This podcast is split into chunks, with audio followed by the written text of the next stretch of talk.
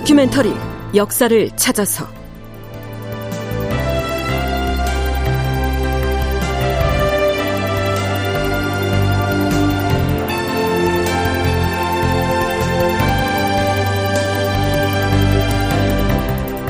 제 1155편 광해군 명나라 황제의 직사를 끝내 외면하다. 극본 이상락 연출 황영선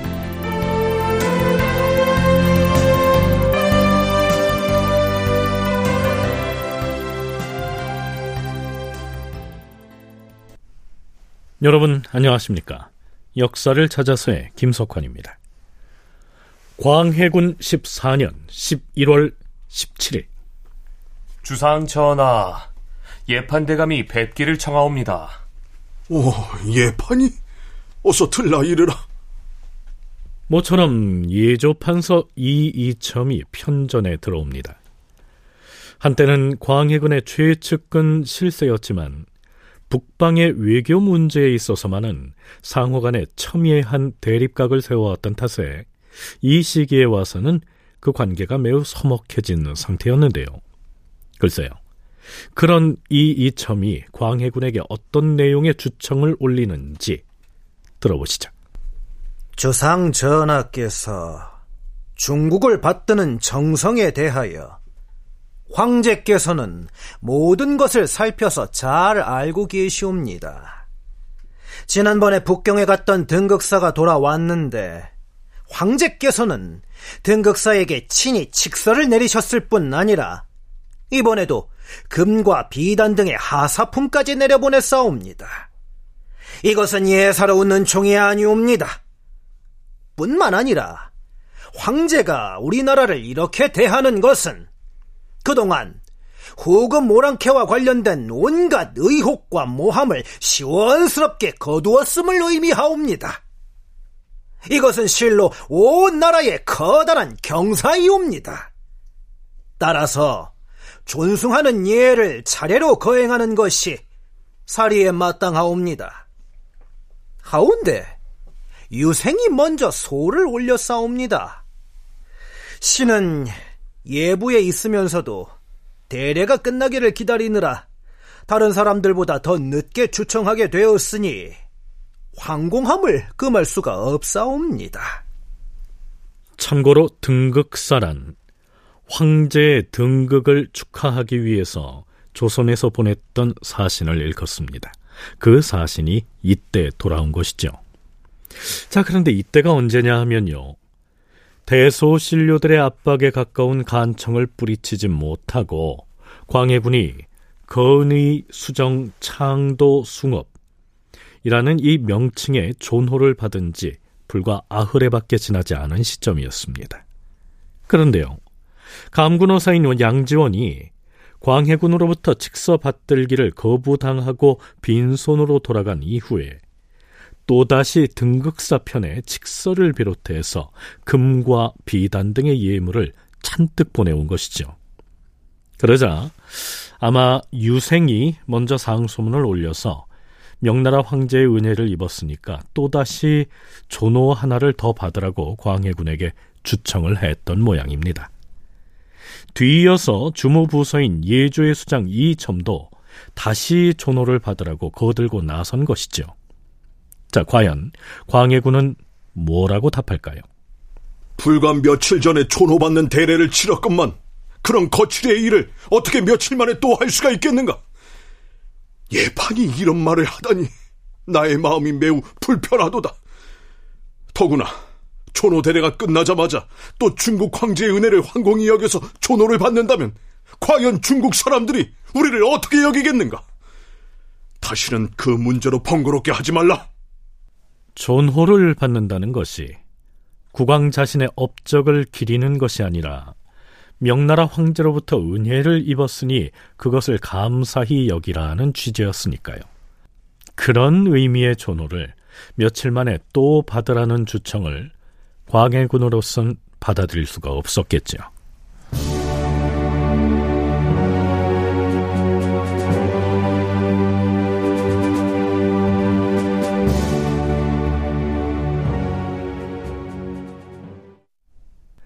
조선의 사신이든 명나라 사신이든 사신이 황제의 칙서를 가지고 오는 경우 조선의 국왕은 그 칙서를 받들기 위해서 도성 바깥으로 행차를 해서 칙서를 맞이하는 의례를 거행해야 하는데요. 11월 28일의 기사를 보면 흥미로운 내용이 실려 있습니다.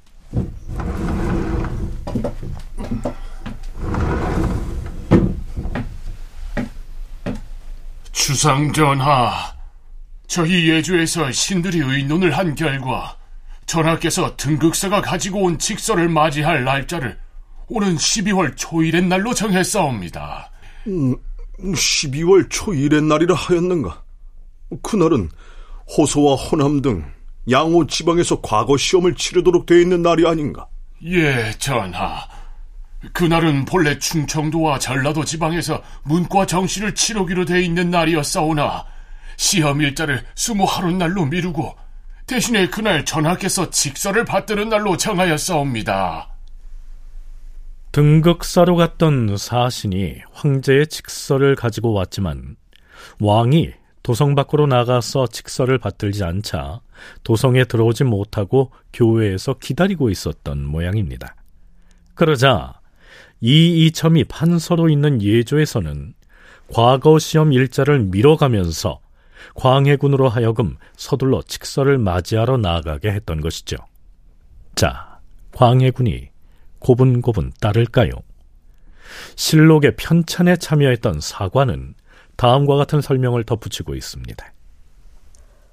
왕이 날짜에 대해 가리는 것이 많아서 그날 칙서를 맞이하러 갈 것인지 말 것인지를 망설이면서 결국 결정을 보류하였다. 이리하여 등극사를 비롯하여 황제의 칙서를 가지고 온 사신들은 도성에 들어오지 못하고 심리 밖에 머물면서 해가 바뀔 때까지 하염없이 기다려야만 했다.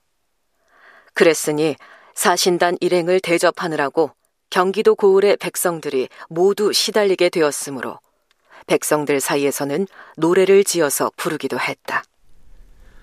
사신 접대에 지친 경기도의 백성들이 어떤 곡조에 맞춰서 노래를 불렀는지는 알 수가 없습니다.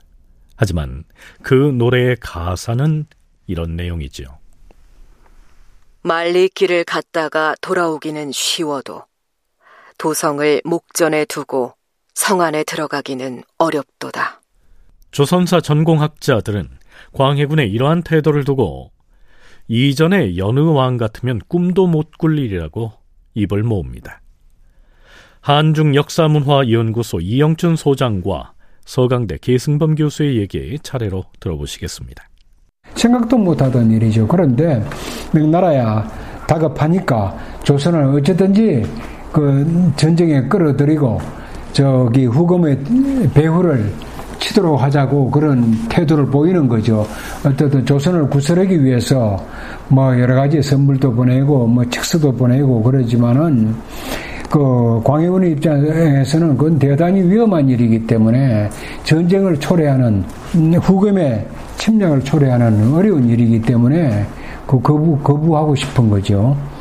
그렇다 해도 그런 심경이 있다고 해도 과연 정말 직서를 접수하지 않겠다는 거 이런 발상은 조선시대 너무나 그 이례, 이례적인 명나라 쪽에서 봐도 지금 조선의 적극적인 도움이 절실할 때거든요. 근데 이제 강군어사가 빈손으로 가니까 시, 신료들은 도와주려고 하는데 광해군 왕이 부정적이다. 이런 보고가 당연히 올라갔겠죠. 올라가니까 그렇다고 해서 지금 명나라도 급하니까 당장 군대를 보내서 광해군 잡아갈 수도 없는 거고 광해군의 마음을 녹여서 잘 좀 구슬려서 명나라를 돕게 하기 위해서 계속 축서도 보내고 푸짐한 상품도 보내고 좀 물량 공세를 펴는 거죠.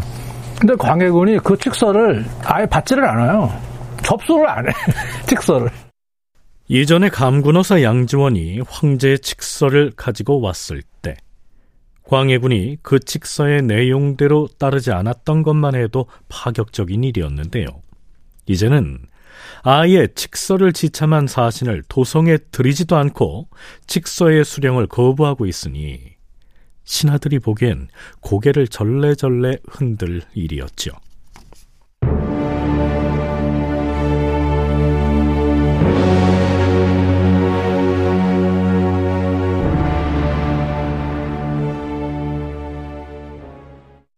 자, 일이 이렇게 돼가고 있었으니 이미 대명 혹은 대후금 정책을 놓고 광해군과 사이가 벌어질 대로 벌어진 대소신료들이 직서마저 거부당하는 사태를 가만히 두고 보진 않았겠지요.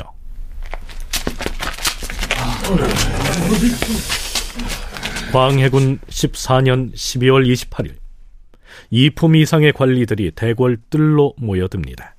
집단으로 정청을 하려는 것이죠. 이전에 소개한 적이 있듯이 정청이란 국가에 중요한 일이 있을 때 문무백관이 궁궐뜰에 모여서 국왕에게 건의사항을 올린 뒤 왕의 전교를 기다리고 있는 것을 말합니다. 날씨 한번 호되게 춥구나. 이런 엄동설 안에 총청을 해보긴 처음이네 그려. 그렇다고 황제의 직서 수령을 거부하는 사태를 그저 두고 볼 수만은 없지 않은가? 아이, 어쩌다가 일이 이 지경까지 오고 말았다는 것인가? 주상전하! 하늘의 명을 받아서 만방을 다스리시는 중국의 천자께서 전하의 공로와 덕을 가상히 여기시고 표창을 하시는 것이니 전하께서는 마땅히 신들의 조노 주청을 윤호하심으로써 황제의 영광과 은총을 선양하셔야 할 것이옵니다. 황제께서 전하를 대하시는 정이 부자지간과 같고 우리나라를 중국과 동등하게 여기시어서 전하의 충정을 표창하시고 공로를 훌륭하게 여기신 것이옵니다. 전하, 양지원 감군이 왔을 때에도 특별히 칙서를 내리시고 많은 하사품을 곁들여 보냈으니 이것은 참으로 전에 없었던 황제의 은총이고 세상에 보기 드문 특별한 은택인 것으로서 그 명성이 우주에 빛나고 온 천하에 넘치는 일이 옵니다. 그러면서도 황제께서는 전하를 대우해 주시는 일에 대해서 오히려 공은 많은데 보답이 미약하다라고 겸손해 하셨사옵니다. 그래서 황제께서는 맹추관이 오는 편에 또다시 직서를 내렸는데 그 내용을 미리 살펴보아 하니 조선 국왕인 그대는 더욱 노력하여 명성과 위세를 널리 펼치도록 하라. 그대는 짐에 대한 공순한 마음이 오래도록 변치 아니하였으니 그대의 충성과 공로에 대해서 하늘이 내린 역사책에 기록하여 영원토록 없어지지 않게 할 것이다. 이렇게 말씀하셨으니 이것이 어찌 예사로운 일이겠사옵니까? 네, 참고로 명나라 황제가 맹추관을 통해 보낸 직서에 이렇게 기록했다고 했는데요. 맹추관은 누구이고 그는 이때 어디에 있었을까요? 여기서 언급한 맹추관이란 명나라 황제의 칙서를 가지고 조선에 온 명나라의 추관, 맹양지를 일컫는다. 맹양지는 칙서를 가지고 일단 조선에 입국을 했지만 광해군은 그를 개성에 머무르게 한 채로 만나주지 않았던 것이다. 그러니까 광해군은 명나라에 갔다 돌아오는 조선의 사신들만 도성에 못 들어오게 한 것이 아니고요. 명나라 사신도 도성 진입을 거부했던 것이죠. 대신들의 정청은 이어집니다. 전하, 황제께서는 또한 이번에 사신 오윤겸이 돌아오는 편에 또 전하의 공로를 취하는 직서를 내리셨는데 그 직서에서는 심지어 조선의 왕은 예의에 밝고 하늘의 도를 알며 굳은 지조가 변치 아니하였도다. 더욱 심력을 기울여서 선조들의 공덕을 빛내도록 하라. 이렇게 유지하시고 이어서 많은 물품을 또 하사하시었사옵니다. 이것은 모두가 전하의 공과 덕이 더욱 훌륭하고 빛났기 때문에 황제께서 은혜하시고 가상히 여기신 것이옵니다. 따라서 이러한 사실을 널리 선포하고 훌륭한 공덕을 주상전하께 돌리기 위해서라도 신들은 조노를 받으시라는 주청을 아뢰지 않을 수가 없사옵니다. 주상전하, 이미 전하께서는 이처럼 위대한 공덕과 실적이 있는 이상 아름다운 호칭을 계속 올리더라도 구차스러운 것이 아니옵니다. 전하의 지극한 정성과 훌륭한 의리가 이미 드러난 이상 금서 옥첩을 여러 번 올린다 한들 만족스럽다고 할 수는 없을 것이옵니다. 높이 솟은 태산은 몇 삼택의 흙으로 이루어진 것이 아니오며 바다가 광대한 것은 한 잔의 물로 이루어진 것이 아니옵니다. 신들이 조노를 올리는 데 있어 한 번 올리고 두 번 올리고 여러 번 올린다고 하더라도 몇 삼택의 흙과 한 잔의 물을 보태는 것과 같은 하찮은 일에 불과할 것이옵니다. 그러니 존호를 올리겠다는 신하들의 청을 받아들여라. 이런 얘기를 하고 있는 겁니다. 듣기에도 민망한 현란한 비유를 동원해서 광해군을 칭송하고 있는데요. 하지만 광해군은 신하들의 이러한 주청이 후금을 배척하고 명나라의 사대의 의리를 다하라는 강압이라고 하는 것을 훤히 꿰고 있었죠.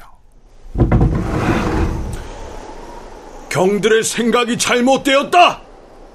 어찌하여 지난번에 이어서 또다시 이런 말들을 하는 것인가? 날씨가 추울 뿐만 아니라 새해가 다가왔는데 어찌 지금이 정청을 하고 있을 때인가?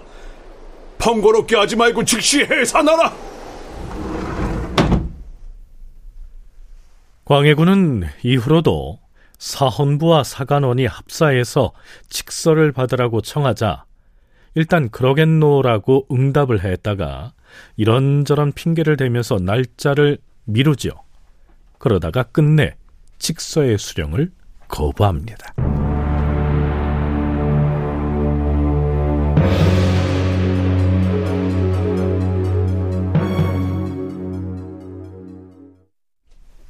자, 이제 우리는 광해군 때 북방 정책에 대한 탐색을 일단 여기서 마치고 그 다음에 전개되는 대명, 대후금 관련 사안들은 인조치세로 넘기려고 합니다. 흔히 역사를 얘기할 때 만일 그때 이랬더라면 하는 식의 가정법을 끌어다 쓰는 것은 부질없는 일이라고들 하죠. 그럼에도 불구하고 만일 그때 비변사 대신들을 비롯한 대소신료들이 국왕인 광해군의 의견에 어느 정도라도 동조를 해서 누르하치의 후금과 조금만 더 우호적인 관계를 유지했더라면 뒷날에 병자호란과 같은 치욕적인 굴욕을 당하는 사태는 일어나지 않지 않았을까요? 그 질문을 계승범 교수에게 던져봤습니다. 그에 대한 대답은 이러했습니다. 당연히 안 일어날 수 있는 거고 음. 그런 전례가 없는 것도 아니에요. 정확히 한 500년 전쯤에 아골타가 이끄는 후 금나라가 일어나서 송나라를 치러 들어갈 때 거란 제국을 붕괴시키고 송나라를 치러 들어갈 때 고려에 압력을 가하잖아요. 너 어떡할래? 그러니까 그때 김부식을 중심으로 있던 고려의 중신들이 아니 뭐 우리가 어떻게 후금이랑 싸우냐? 송나라는 바다 건너 멀리 있는 나라인데 그래갖고 그 금나라의 압력을 그냥 수용하지요. 그러니까 금나라는 고려를 침공하지 않고 고려를 바이패스해서 바로 북경을 지나서 저기 치고 돌아가서 북송을 붕괴시킨 거 아닙니까? 2년 만에. 그러니까 그런 전례가 있었어요. 다큐멘터리 역사를 찾아서 오늘은 여기까지입니다.